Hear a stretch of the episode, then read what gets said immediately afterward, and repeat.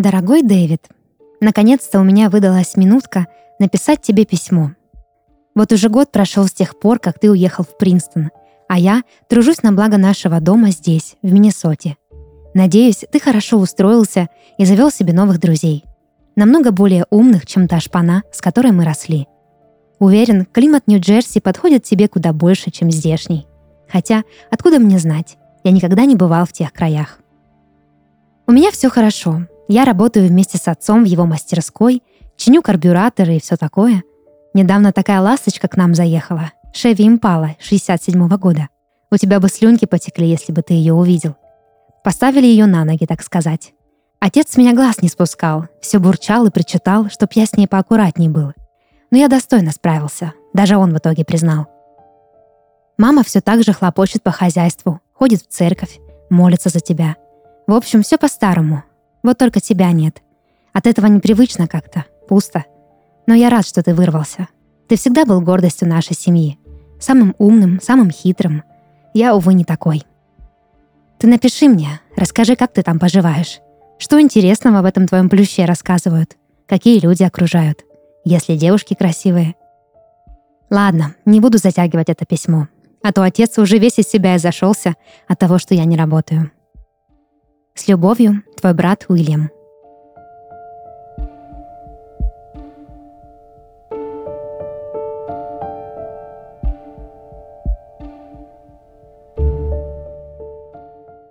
Уилл, брат мой, здравствуй. Был очень рад получить твое письмо. Спасибо, что не забываешь. Я и правда хорошо устроился здесь, в Принстоне. Живу в комнате с поэтом. Он изучает литературу и очень много пьет. Говорит, его муза ориентируется только по запаху виски. Но вообще он славный малый. Писанина у него, конечно, та еще. Тебе бы не понравилось. Сплошной анархизм, нигилизм, но должен признать хорошие стихи. Жизнь здесь вполне интересная. Утром ходим на лекции, днем на семинары, а вечером отрываться.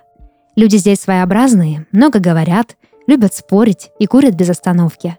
У всех какие-то идеи, мысли, планы – все, как правило, государственного, а иногда и общечеловеческого масштаба.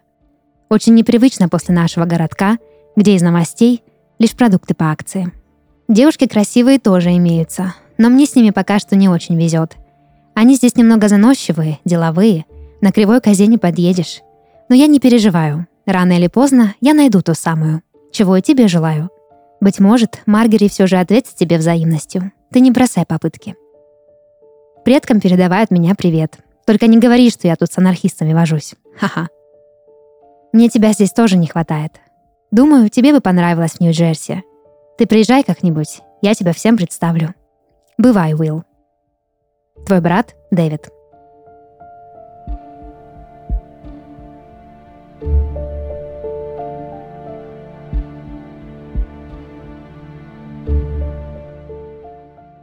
Дорогой Дэвид, После твоего письма на меня напала ностальгия.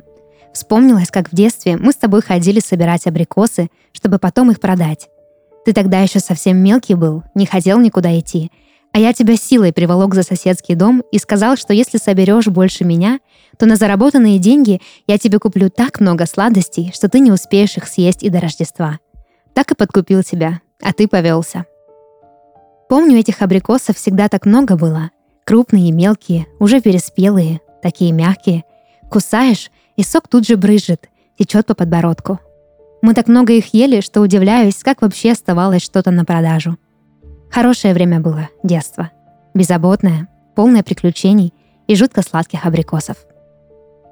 А в Нью-Джерси есть абрикосы? Хотя кто сейчас будет их собирать? Уж больно взрослые мы. Ты пиши мне, не забывай. А я, наверное, за соседский дом наведаюсь, за абрикосами. Твой любящий брат Уильям.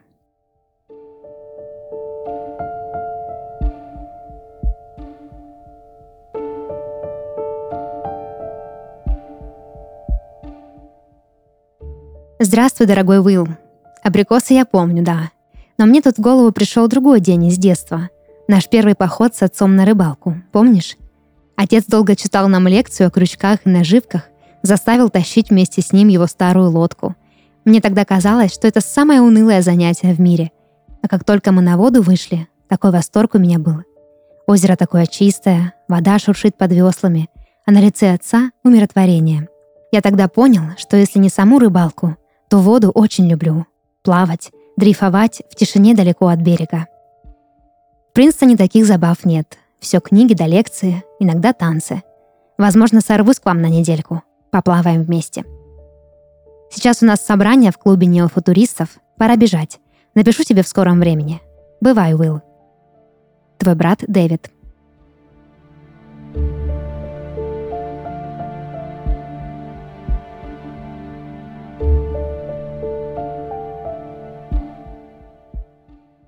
Дорогой Дэвид, прости, что так долго не писал тебе. У меня отличные новости. Маргери согласилась пойти со мной на свидание. Я последовал твоему совету и подсел к ней рядом в церкви. Подсунул записочку вместе с молитвенником. Она оценила оригинальность этого жеста, улыбнулась украдкой. После службы она подошла ко мне, и мы разговорились.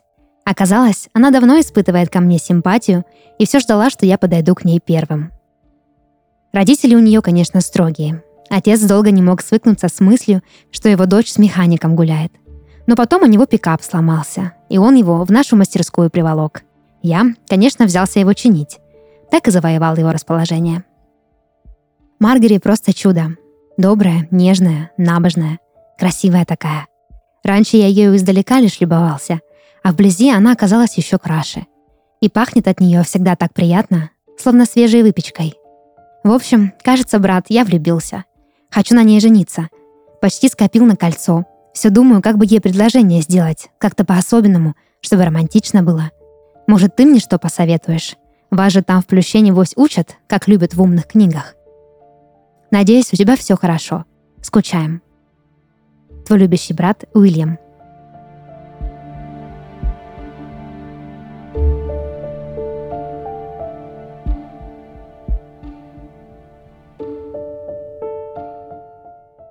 Дорогой Дэвид, наверное, ты там весь в своих делах не успел написать мне ответ. Но не страшно. Со своим вопросом я и сам справился. Сделала Маргере предложение, и на мое счастье она сказала «да». Поэтому теперь я официально приглашаю тебя на нашу свадьбу.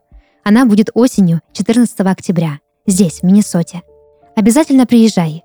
И если уже обзавелся дамой, и ее привози. Я очень воодушевлен и счастлив. И от того, что женюсь скоро, и от того, что наконец-то повидаемся с тобой. Я уже страшно соскучился. Подарков не нужно. Ты, главное, приезжай. Будем ждать. Твой любящий брат Уильям.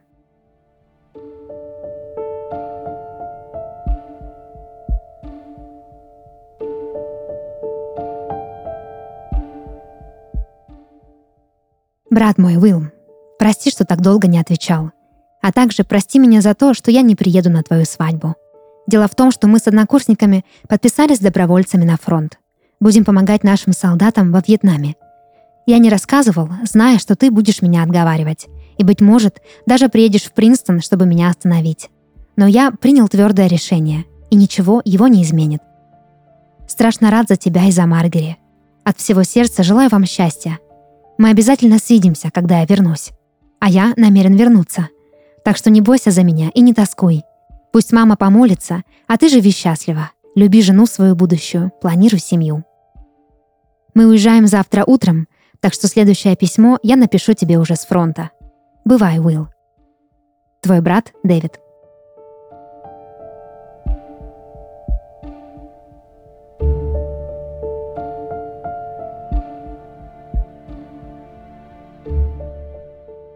Брат мой, Уилл, ты так и не ответил, Надеюсь, твое письмо просто затерялось, и ты не держишь на меня зла.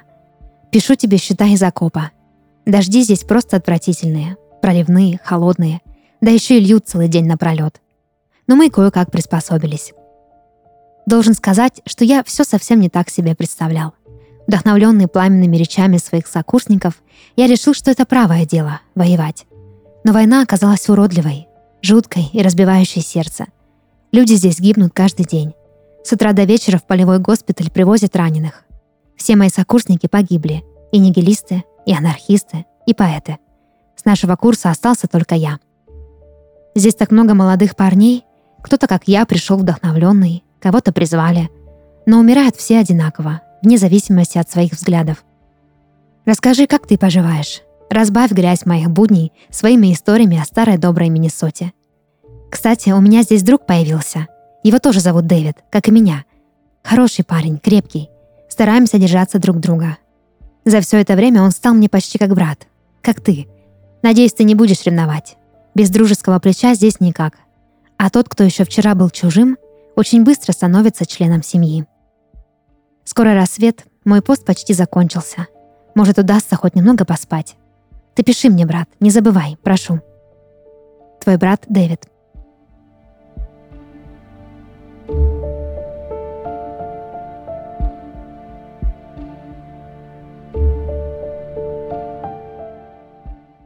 Дорогой Дэвид, мы молимся за тебя всей семьей.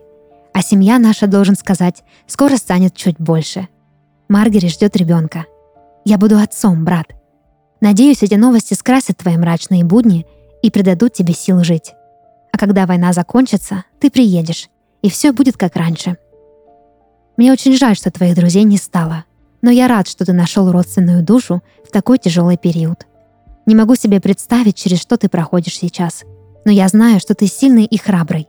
В конце концов, чтобы пойти на такое, нужно быть либо храбрецом, либо глупцом. А ты уж точно не глупый. Говорят, что война скоро закончится. Всем сердцем верю, что ты выживешь, что вернешься и познакомишься с племянником. Или племянницей. Мы решили не узнавать пол ребенка до родов. Надо же, какие мы стали взрослые. Вроде еще недавно ты поступал в университет, а я учился чинить машины. А сегодня ты герой а я — примерный муж и будущий отец. Маргери передает тебе привет. Говорит, что если будет мальчик, назовем в твою честь — Дэвидом. Я решил, что тебе понравится.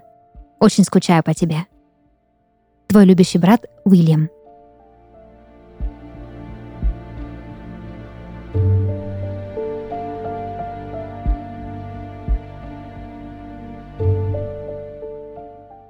Уилл, брат мой, здравствуй. Бесконечно рад, что ты станешь отцом. Вот бы увидеть своими глазами твое лицо, когда ты впервые возьмешь младенца на руки. Мне представляется, что это самое восхитительное чувство на свете. Жаль, что я не могу быть рядом и поддержать тебя. Если честно, я очень жалею, что когда-то уехал из дома. Сначала в этот надушенный Принстон, а затем сюда. Здесь все совсем не радужно. Несмотря на то, что слухи о скором окончании войны подтвердились, я все равно подавлен. Мой друг Дэвид погиб пару недель назад, и это разбило мне сердце. Мы были в окопе, когда раздался взрыв. Меня контузило, а Дэвид... В общем, его больше нет. Вчера я очнулся в госпитале. Говорят, у меня травма головы. Что-то серьезное, по словам врача, но обещали подлечить, а значит, жить буду. Старшина сказал, что на этом моя служба закончена. Скоро меня комиссуют. Переведут в больницу на гражданке. Так что, как только встану на ноги, Сразу же приеду к тебе. Адрес свой я тебе не дам. Не нужно тебе приезжать ко мне. Лучше живи дальше. Заботься о жене и ребенке. Дожди меня в гости. Все будет хорошо. Бывай, Уилл. Твой брат Дэвид.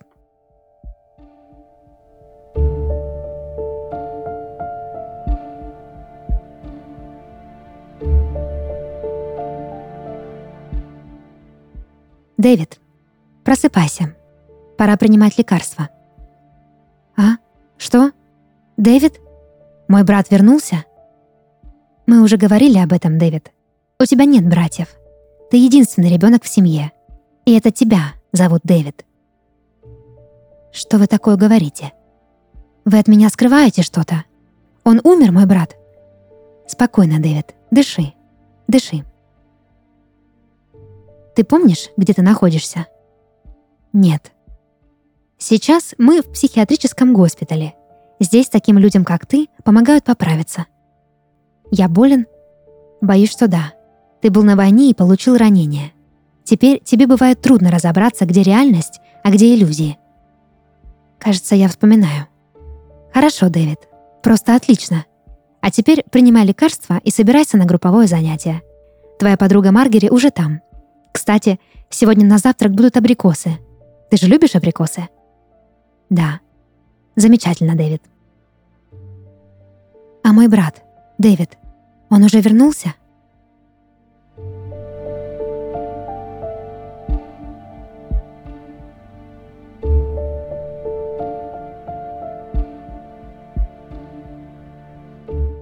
Это подкаст «Сны» и его ведущая Дарья Харченко. Сегодня я читала рассказ, написанный на основе сна нашего слушателя Владимира Маркина из города Казань. Если вы хотите, чтобы ваш сон прозвучал в подкасте, присылайте его к нам на почту. Ссылка в описании. До новых встреч и сладких снов!